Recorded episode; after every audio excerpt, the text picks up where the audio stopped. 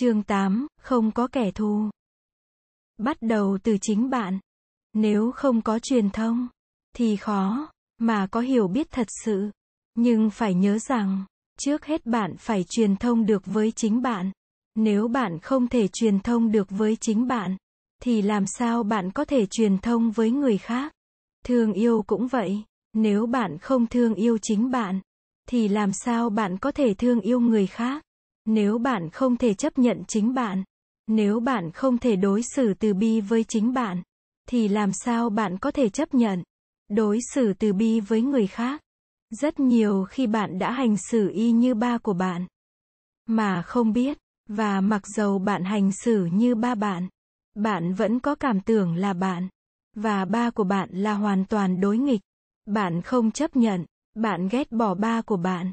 Bạn không chấp nhận ba của bạn tức là bạn không chấp nhận bạn. Ba của bạn có trong bạn bạn là nối tiếp của ba của bạn. Cho nên, nếu bạn có thể truyền thông với chính bạn, thì bạn sẽ có thể truyền thông với ba của bạn. Ngã được làm bởi những yếu tố vô ngã. Cho nên sự thực tập của chúng ta là hiểu rõ chính chúng ta. Người cha là một yếu tố vô ngã. Ta nói rằng cha ta không phải là ta. Nhưng nếu không có cha ta, thì không có ta, cho nên cha ta hiện hữu trong thân, trong tâm ta, cha ta là ta, cho nên nếu bạn hiểu rõ bạn một cách sâu sắc, thì bạn có thể hiểu rằng bạn là ba của bạn, ba của bạn không ở ngoài bạn. Có rất nhiều yếu tố vô ngã khác mà bạn có thể tiếp xúc và nhận diện bên trong bạn tổ tiên, quả đất, mặt trời, thực phẩm và nhiều hơn nữa. Những yếu tố đó mới thoạt nhìn thì có vẻ như là không dính dáng gì tới ta. Nhưng nếu không có chúng, thì ta không thể sống được. Giả thiết rằng hai phe lâm chiến muốn thương thảo trong khi cả hai bên đều không hiểu chi nhiều về tình hình phía bên mình. Mỗi phe phải biết rõ phe mình, biết rõ tình trạng quốc gia, dân tộc bên mình, để có thể hiểu rõ phe bên kia, tình trạng quốc gia, dân tộc bên kia, ngã, và vô ngã không phải là hai thực thể riêng biệt, bởi vì đau khổ, hy vọng, hận thù của cả hai bên đều rất giống nhau. Khi ta giận, thì ta khổ, nếu ta thực sự hiểu điều đó, thì ta có thể hiểu được rằng, người giận ta cũng khổ. Khi một người nào mắng chửi hay hành hung ta, thì ta phải có đủ thông minh, để thấy rằng người kia đang đau khổ vì bạo động, và sân hận của chính người ấy. Ta có xu hướng quên đi điều đó. Ta cứ nghĩ rằng chỉ có ta là đang khổ. Và người kia là người đang đàn áp ta. Chỉ có chừng đó cũng đủ. Để ta càng thêm giận. Và càng muốn trừng phạt. Ta muốn trừng phạt người kia vì ta khổ. Những lúc đó, thì ta cũng bạo động. Cũng sân hận y như người kia. Khi thấy rằng đau khổ. Và sân hận của ta chẳng khác gì đau khổ và sân hận của người kia ta sẽ hành xử từ bi hơn. Vậy, thì hiểu người khác, tức là hiểu mình, hiểu mình, tức là hiểu người khác. Tất cả đều phải bắt đầu từ chính bản thân. Muốn tự hiểu mình, ta phải học hỏi và thực tập theo quan điểm bất nhị non-duality. Không nên đàn áp sân hận bởi vì sân hận chính là ta, là một phần của ta. Ta phải chăm sóc sân hận bởi vì sân hận là một hiện tượng hữu cơ, mà ta có thể chuyển hóa thành một hiện tượng hữu cơ khác. Rác có thể biến thành phân xanh, và từ đó thành rau cải. Cho nên không nên, khinh rẻ sân hận, ta phải học cách chăm sóc, ôm ấp sân hận, và chuyển hóa nó thành năng lượng của hiểu biết, và thương yêu. Từ bi là thông minh, hiểu biết, và từ bi là hai nguồn năng lượng rất mạnh. Hiểu biết, và từ bi ngược lại với u mê và thụ động, nếu cho rằng từ bi là thụ động, yếu đuối hay hèn nhát, tức là không hiểu gì hết về ý nghĩa đích thực của hiểu biết. Và từ bi, nếu cho rằng những người có tâm từ bi không bao giờ chống đối và phản ứng với bất công là lầm, họ là những chiến sĩ, những anh hùng, liệt nữ đã từng thắng trận khi hành động với tâm từ bi với thái độ bất bạo động, khi hành động trên căn bản của quan điểm bất nhị, thì ta phải có rất nhiều dũng lực. Ta không hành động vì sân hận. Ta không trừng phạt hay chê trách. Từ bi luôn luôn lớn mạnh trong ta. Và ta có thể thành công tranh đấu chống bất công. Thánh Gandhi chỉ có một mình.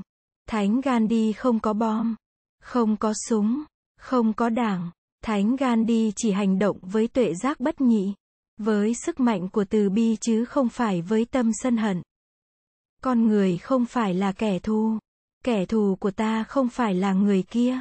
Kẻ thù của ta là bạo động, u mê, bất công trong ta, và trong người kia, khi tranh đấu bằng từ bi, và hiểu biết ta không tranh đấu với kẻ khác, mà là tranh đấu với ý hướng chiếm đoạt, đàn áp, và bóc lột.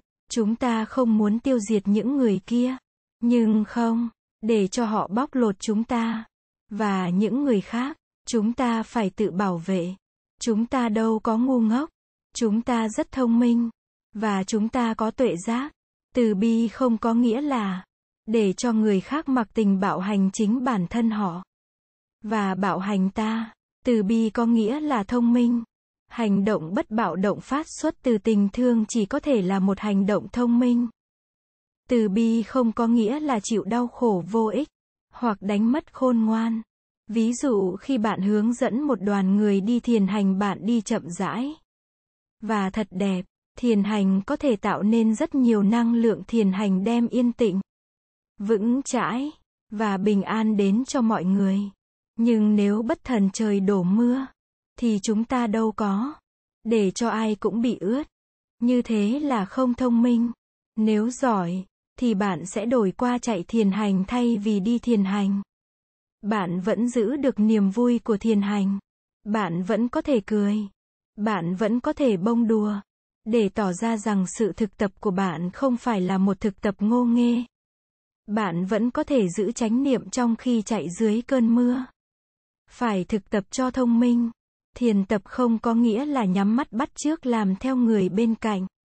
Khi thiền tập ta phải khéo léo và sử dụng thông minh cho đúng. Xây dựng một lực lượng cảnh sát có tâm từ bi, hiền lành, tử tế không có nghĩa là thụ động. Từ bi không có nghĩa là để cho người khác giày đạp, tiêu diệt mình, phải tự bảo vệ và bảo vệ những người khác. Nếu cần giam một người nào rất nguy hiểm, thì phải giam vậy. Nhưng, mà phải làm chuyện đó với tâm từ bi. Động lực là ngăn ngừa người ấy tiếp tục phá hoại, và tự tưới tẩm tâm sân hận. Không cần phải là một ông thầy tu mới từ bi, một cảnh sát, một quan tòa hay một người canh tù. Cũng có thể từ bi.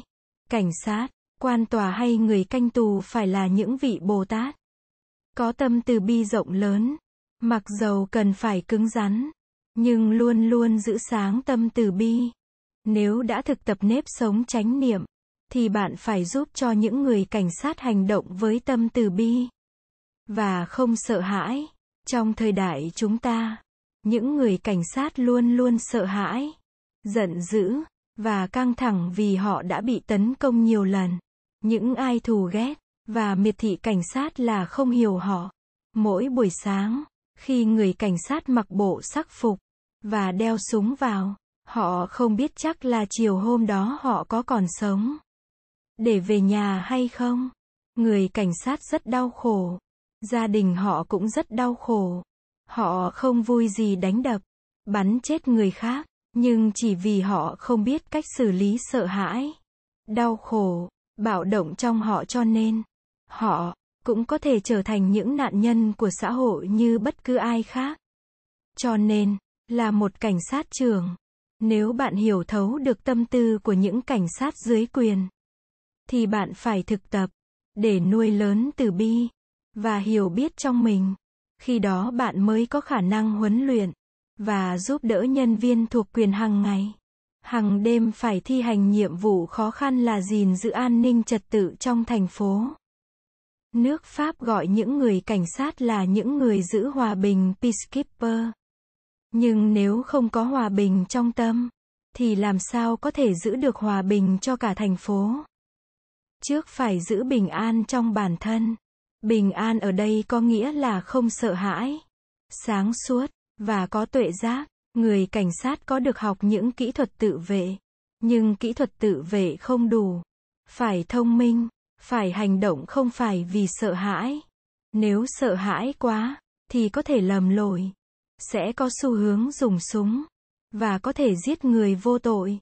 Không thể theo phe. Tại Los Angeles, bốn cảnh sát viên đánh một người da đen gần chết.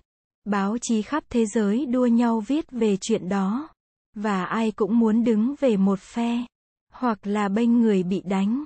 Hoặc là bênh người cảnh sát. Khi bạn phán xét, và thiên về một bên là bạn đã hành động như là bạn không can dự vào việc đã xảy ra. Như là bạn không phải là người da đen bị đánh hay bốn người cảnh sát đánh người da đen. Nhưng nếu nhìn cho kỹ, thì bạn là người da đen đồng thời cũng là bốn người cảnh sát. Sân hận, sợ hãi, bực bội, và bạo động có mặt trong người bị đánh, trong người đánh, cũng như sân hận, sợ hãi, bực bội, và bạo động có mặt trong chính chúng ta. Muốn hiểu những người cảnh sát, và giúp họ bớt đau khổ. Hãy tưởng tượng bạn là vợ hay chồng của một người cảnh sát. Có sống chung bạn mới thấy rõ đời sống khó nhọc của người bạn đường. Bạn sẽ cố gắng ngày đêm giúp chồng hay vợ chuyển hóa sân hận, lo sợ, và bực dọc, khi bạn có thể giúp được chồng hay vợ mình như thế. Thì toàn cả thành phố được lợi lạc. Ngay cả đến những thanh niên hư hỏng cũng được lợi lạc. Đây là cách hay nhất để giúp cộng đồng, nhờ thông minh, tuệ giác và từ bi bạn có thể giúp tránh được nhiều tai họa. Đối thoại để chấm dứt sân hận và bạo động. Hình ảnh của một người cảnh sát đầy bạo động. Kỳ thị là một hình ảnh không mấy đẹp. Rất nhiều người trẻ coi những người cảnh sát như kẻ thù. Chúng đốt xe cảnh sát, đánh phá cảnh sát, bởi vì cảnh sát là đối tượng của sân hận và bực bội trong chúng. Chúng ta nên tổ chức một cuộc họp mặt hay hội thoại giữa cảnh sát và những thanh niên đã có những hành vi bạo động hay đang bị giam giữ. Tại sao chúng ta lại không tổ chức những cuộc hội thoại như thế? Để cho những người cảnh sát có cơ hội nói ra tất cả những uẩn ức, giận dữ hay lo sợ của mình. Tại sao chúng ta lại không? để cho những người trẻ đó có cơ hội nói ra tất cả những uẩn ức, giận dữ hay bực bội của mình. Tại sao chúng ta không trình chiếu những cuộc hội thoại như thế trên đài truyền hình cho cả nước? Đều xem, đều biết, đây có thể là một thiền tập đích thực, thiền tập quán chiếu sâu sắc, không phải chỉ trên bình diện cá nhân, mà trên bình diện của cả thành phố, của cả nước. Chúng ta đã không thấy được sự thật. Chúng ta đã coi rất nhiều phim ảnh, đọc truyện trinh thám, nhưng chúng ta chưa thấy được sự thật bên trong tâm tư sâu kín của những con người thật. Chúng ta phải tổ chức những cuộc đối thoại như thế, để cho sự thật được trình bày cho cả nước coi chung. Thả bom lên chính mình. Xin Chúa tha tội cho họ, vì họ không biết họ đã làm gì. Chúa Giêsu đã nói như vậy. Một người phạm tội ác, hoặc gây đau khổ cho kẻ khác là vì người ấy không biết mình đang làm gì. Nhiều người trẻ đã phạm tội, mà không biết, không hiểu rằng sự bạo hành của họ đã gây nên biết bao đau khổ. Mỗi khi bạo hành như vậy họ gây đau khổ cho chính họ và cho người khác. Họ nghĩ rằng hành động tàn bạo, giận dữ như vậy là có thể làm giảm bớt cơn giận. Nhưng sân hận trong họ chỉ lớn thêm, mà thôi. Khi thả bom lên trên kẻ thù, bạn đã thả quả bom ấy lên chính bạn, lên quê hương bạn. Trong cuộc chiến Việt Nam, người dân Hoa Kỳ cũng đã đau khổ như người dân Việt Nam. Vết thương chiến tranh tại Hoa Kỳ cũng sâu đậm như vết thương chiến tranh tại Việt Nam. Chúng ta phải chấm dứt bạo động. Chúng ta không thể chấm dứt bạo động nếu chúng ta không có được cái tuệ giác rằng những gì chúng ta gây cho một người khác là chúng ta tự gây cho chúng ta. Các thầy giáo phải chỉ cho học sinh biết rằng khi bạo động, chính chúng sẽ chịu đau khổ. Nhưng các thầy giáo không thể chỉ nói xuông, mà phải sáng tạo hơn là chỉ nói xuông. Khi chia sẻ tuệ giác với người khác không nên quá giáo điều, mà phải mềm dẻo, và sử dụng phương tiện thiện xảo. Phương tiện thiện xảo rất quan trọng. Một bậc đại nhân cần phải khéo léo khi hành đạo cũng như khi giúp người. Trận đứng chiến tranh trước khi chiến tranh bùng nổ. Phần đông chúng ta đợi cho đến khi chiến tranh bùng nổ mới bắt đầu tìm cách chấm dứt. Phần đông chúng ta không biết rằng nguồn gốc của chiến tranh có khắp mọi nơi. Cả nơi cách suy nghĩ, nơi nếp sống của chúng ta. Chúng ta không có khả năng nhận ra chiến tranh khi nó còn tiềm ẩn. Chúng ta chỉ bắt đầu chú ý đến chiến tranh khi nó đã bùng nổ. Khi mà ai cũng bắt đầu bàn luận về cuộc chiến. Và rồi chúng ta cảm thấy bị tràn ngập trước cuộc chiến tàn khốc. Chúng ta tự cảm thấy bất lực. Chúng ta theo phe này hay phe kia. Lên án phe này hay bênh vực phe kia. Nhưng không cống hiến được gì cho việc chấm dứt sự tàn phá do chiến tranh. Là một hành giả thiền tập đích thực. Bạn phải thực tập nhìn sâu vào tình thế. Để thấy được cuộc chiến trước khi nó xảy ra. Bạn phải bắt tay hành động. Để trận đứng chiến tranh trước khi nó bùng nổ. Nhờ tuệ giác, và ý thức, bạn có thể đánh thức người khác. Để họ cũng có được ý thức như bạn. Rồi cùng với họ bạn có thể hành động một cách khéo léo. Để ngăn ngừa chiến tranh. Các quốc gia của Liên minh Đại Tây Dương NATO nghĩ rằng thả bom Belgrade là giải pháp duy nhất. Để chấm dứt kỳ thị chủng tộc tại Yugoslavia. Họ tin rằng không có con đường nào khác. Họ không thể thấy và đối phó với gốc rễ của chiến tranh. Những gốc rễ đã hiển lộ ngay trước khi chiến tranh bộc phát. Bởi vì khả năng nhìn sâu, quán chiếu của họ hạn hẹp, bạo lực không bao giờ đem lại hòa bình và hiểu biết, chỉ có nhìn sâu để hiểu rõ gốc rễ của bạo lực mới xây dựng được hòa bình. Là một hành giả thiền tập giỏi bạn có thể có tuệ giác sâu sắc hơn và có thể biết cách ngăn ngừa nạn kỳ thị chủng tộc mà không cần phải dùng đến bom đạn hay các phương tiện bạo lực khác. Có nhiều cuộc chiến sắp bùng nổ trên địa cầu này.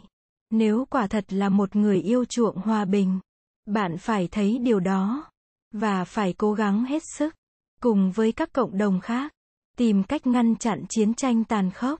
Nếu bạn muốn ngăn chặn sự can thiệp tàn bạo như ở Kosovo, thì bạn phải đề nghị một giải pháp thay thế.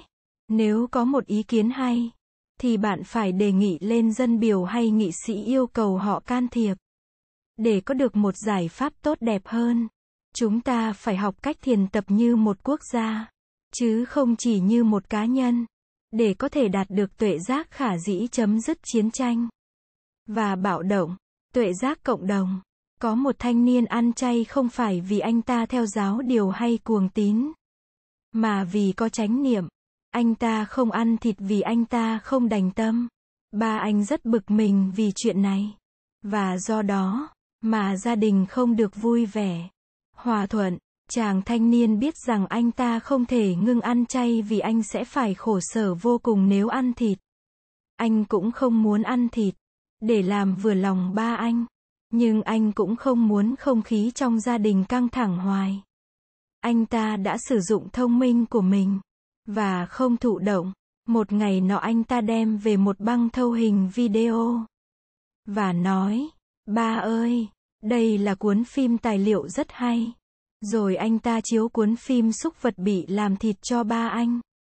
Và cả nhà xem, xem phim, ba anh đã vô cùng xúc động và khổ tâm. Sau đó ông ta đã quyết định ăn chay.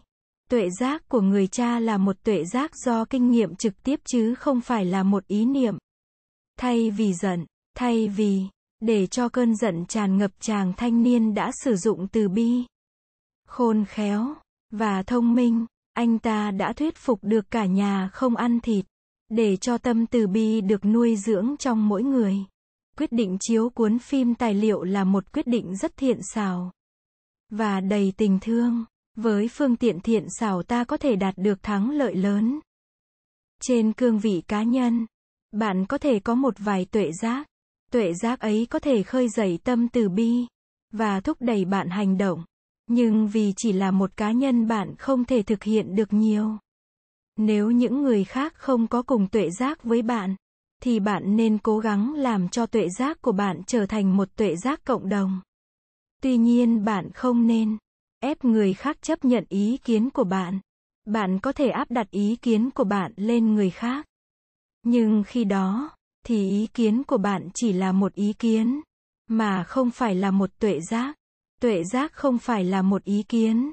Cách chia sẻ tuệ giác là tạo điều kiện để cho người khác tự mình phát kiến ra tuệ giác ấy qua kinh nghiệm riêng chứ không phải qua những gì bạn nói ra. Điều này đòi hỏi khéo léo và kiên trì, giúp cho tình yêu hồi phục. Tại làng Mai có một sư cô trẻ chỉ mới 22 tuổi. Sư cô đã giúp cho một bà mẹ và con gái làm hòa ngay sau khi hai người thề sẽ không bao giờ nhìn mặt nhau. Chỉ trong vòng 3 giờ đồng hồ, sư cô đã giúp hòa giải hai mẹ con. Rốt cuộc, hai người đã thực tập thiền ôm. Hai mẹ con ôm nhau trong chánh niệm, theo dõi hơi thở. Họ thực tập, thở vào tôi biết tôi đang còn sống. Thở ra tôi biết mẹ tôi đang còn sống. Và tôi đang ôm mẹ tôi trong vòng tay. Hai mẹ con thực tập, để ý thức sự may mắn về sự có mặt của người kia. Hai mẹ con đã tiếp xúc sâu sắc với giây phút hiện tại. Và đã ôm nhau trong thương yêu trọn vẹn. Tác dụng chữa trị của sự thực tập quả là mạnh mẽ. Nhờ thực tập, mà cả hai mẹ con đã nhận ra rằng họ thương nhau vô cùng. Hai mẹ con đã không biết là họ thương nhau như vậy chỉ vì họ đã không khéo léo trong liên hệ mẹ con. Trong cách nói năng và lắng nghe nhau, không phải chỉ vì sân hận, thù ghét có mặt, mà khả năng thương yêu và chấp nhận nhau không có mặt. Nếu là một hòa giải viên, một tác viên hòa bình khéo léo bạn có thể phục hồi thương yêu và hiểu biết trong bạn và trong những người khác. Xin đừng nghĩ rằng không có thương yêu trong bạn. Điều đó không đúng. Thương yêu luôn luôn có trong bạn. Cũng như ánh nắng mặt trời dầu trời mưa gió. Mặt trời vẫn có đó. Nếu bạn đi máy bay lên quá mây một chút.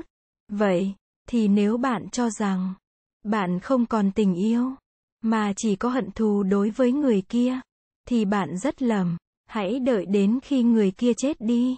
Bạn sẽ khóc lóc và cầu mong cho người kia sống lại. Điều này chứng tỏ rằng thương yêu vẫn còn đó. Vậy, thì bạn hãy để cho thương yêu có dịp hiển lộ trong khi người kia còn sống. Muốn phục hồi thương yêu bạn phải biết cách xử lý sân hận. Sân hận luôn luôn đi cùng với lầm lẫn, vô minh, vượt qua phán xét. Giả thử bạn là thầy giáo của một em nữ sinh 5 tuổi. Khi mẹ em đến đón em bạn nhận thấy bà ta có vẻ dữ dằn, nóng giận, và làm cho em nữ sinh khổ sở. Bạn có thể làm gì trong trường hợp này? Bạn có thể làm rất nhiều. Trước hết bạn giúp em nữ sinh hiểu mẹ của em hơn. Bạn tạo cơ hội để em nói ra những ẩn uất trong lòng, những khó khăn của em đối với mẹ. Mặc dầu em chỉ có 5 tuổi, bạn có thể đóng vai trò của một người mẹ hiền. Bạn dạy cho em cách hành động, cách phản ứng khi mẹ của em giận dữ, đầy đọa em, để cho tình trạng không trở nên tồi tệ. Giúp em nữ sinh như thế rất quan trọng bởi vì khi em thay đổi, thì mẹ em cũng thay đổi. Vì là một thầy giáo dạy em đó bạn cũng có cơ hội gặp gỡ, tiếp xúc với mẹ của em. Nếu có từ bi và hiểu biết thì bạn có thể giúp được. Nếu không thì bạn chỉ có xu hướng phán xét cho rằng người mẹ là sai và em bé nữ sinh kia là đúng. Bạn chỉ buộc tội người mẹ hành hạ con. Bạn không chấp nhận sự bạo hành của bà mẹ, nhưng nói lên sự bất bình của bạn thì cũng chẳng giúp ích được gì. Hành xử của bạn phải phát xuất từ tâm từ bi và hiểu biết, không những để giúp em nữ sinh, mà còn để giúp cả mẹ và ba của em. Nếu bạn không thể giúp mẹ hay ba của em, thì bạn không thể giúp em nữ sinh đó. Có thể là bạn nghĩ rằng chỉ có em bé là nạn nhân và chỉ có em là cần được giúp đỡ. Nhưng nếu bạn muốn giúp em bé nữ sinh, thì bạn phải giúp cha mẹ em, những người mà bạn xem như là kẻ thù. Nếu không giúp được cha mẹ em, thì bạn không thể giúp được em. Cha mẹ nhiều khi thiếu trí tuệ, đầy bạo động, sân hận, và làm cho con cái khổ. Vì vậy chúng ta cần phải có tâm từ bi với các bậc cha mẹ. Phải tìm hiểu nguồn gốc của những khổ đau của họ để giúp đỡ. Những nhà giáo dục cần ý thức điều này và giúp cho tất cả chúng ta chăm sóc các bậc cha mẹ và từ đó có thể chăm sóc con cái. Phụng sự Tổ quốc, chính quyền nước Pháp đã cố gắng hết sức để lo cho các người trẻ bạo động. Họ đã có ít nhiều tuệ giác. Họ biết rằng bạo động và khổ đau của những người trẻ có gốc rễ từ xã hội. Để biết rõ cách đối trị, ta phải lắng nghe như một bác sĩ lắng nghe bệnh nhân.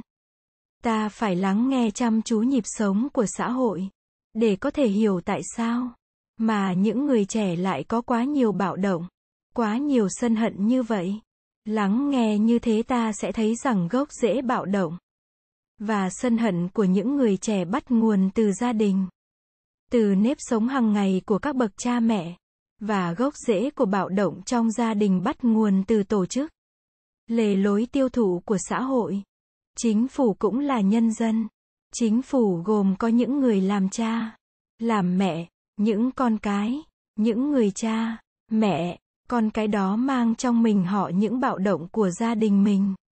Vậy nếu vị thủ tướng của nước Pháp không thực tập nhìn sâu, không thấy được tâm sân hận, bạo động, buồn bực, khổ đau trong bản thân, thì ông ta không thể hiểu được bạo động, sân hận, và tuyệt vọng của thế hệ trẻ. Ông ta cũng còn phải hiểu những nhân viên trong nội các của ông. Trong bộ thanh niên, trong bộ giáo dục, và thấy được những khổ đau của họ. Là những công dân, là chính quyền chúng ta phải hành động. Nhưng hành động trên nền tảng nào? Trên nền tảng của sự hiểu biết vậy. Nếu ta thực tập nhìn sâu, để có thể thấy được gốc rễ của sân hận, và bạo động trong xã hội, thì ta sẽ khởi lòng thương đối với các người trẻ. Chúng ta sẽ biết rằng trừng phạt hay bắt nhốt chẳng giúp ích được gì. Đó là lời của Thủ tướng Jospin. Vậy, thì Thủ tướng Jospin và chính phủ của ông quả đã có một vài tuệ giác. Nhưng với tư cách là công dân chúng ta phải giúp vào một tay. Chúng ta phải giúp phát triển tuệ giác ấy.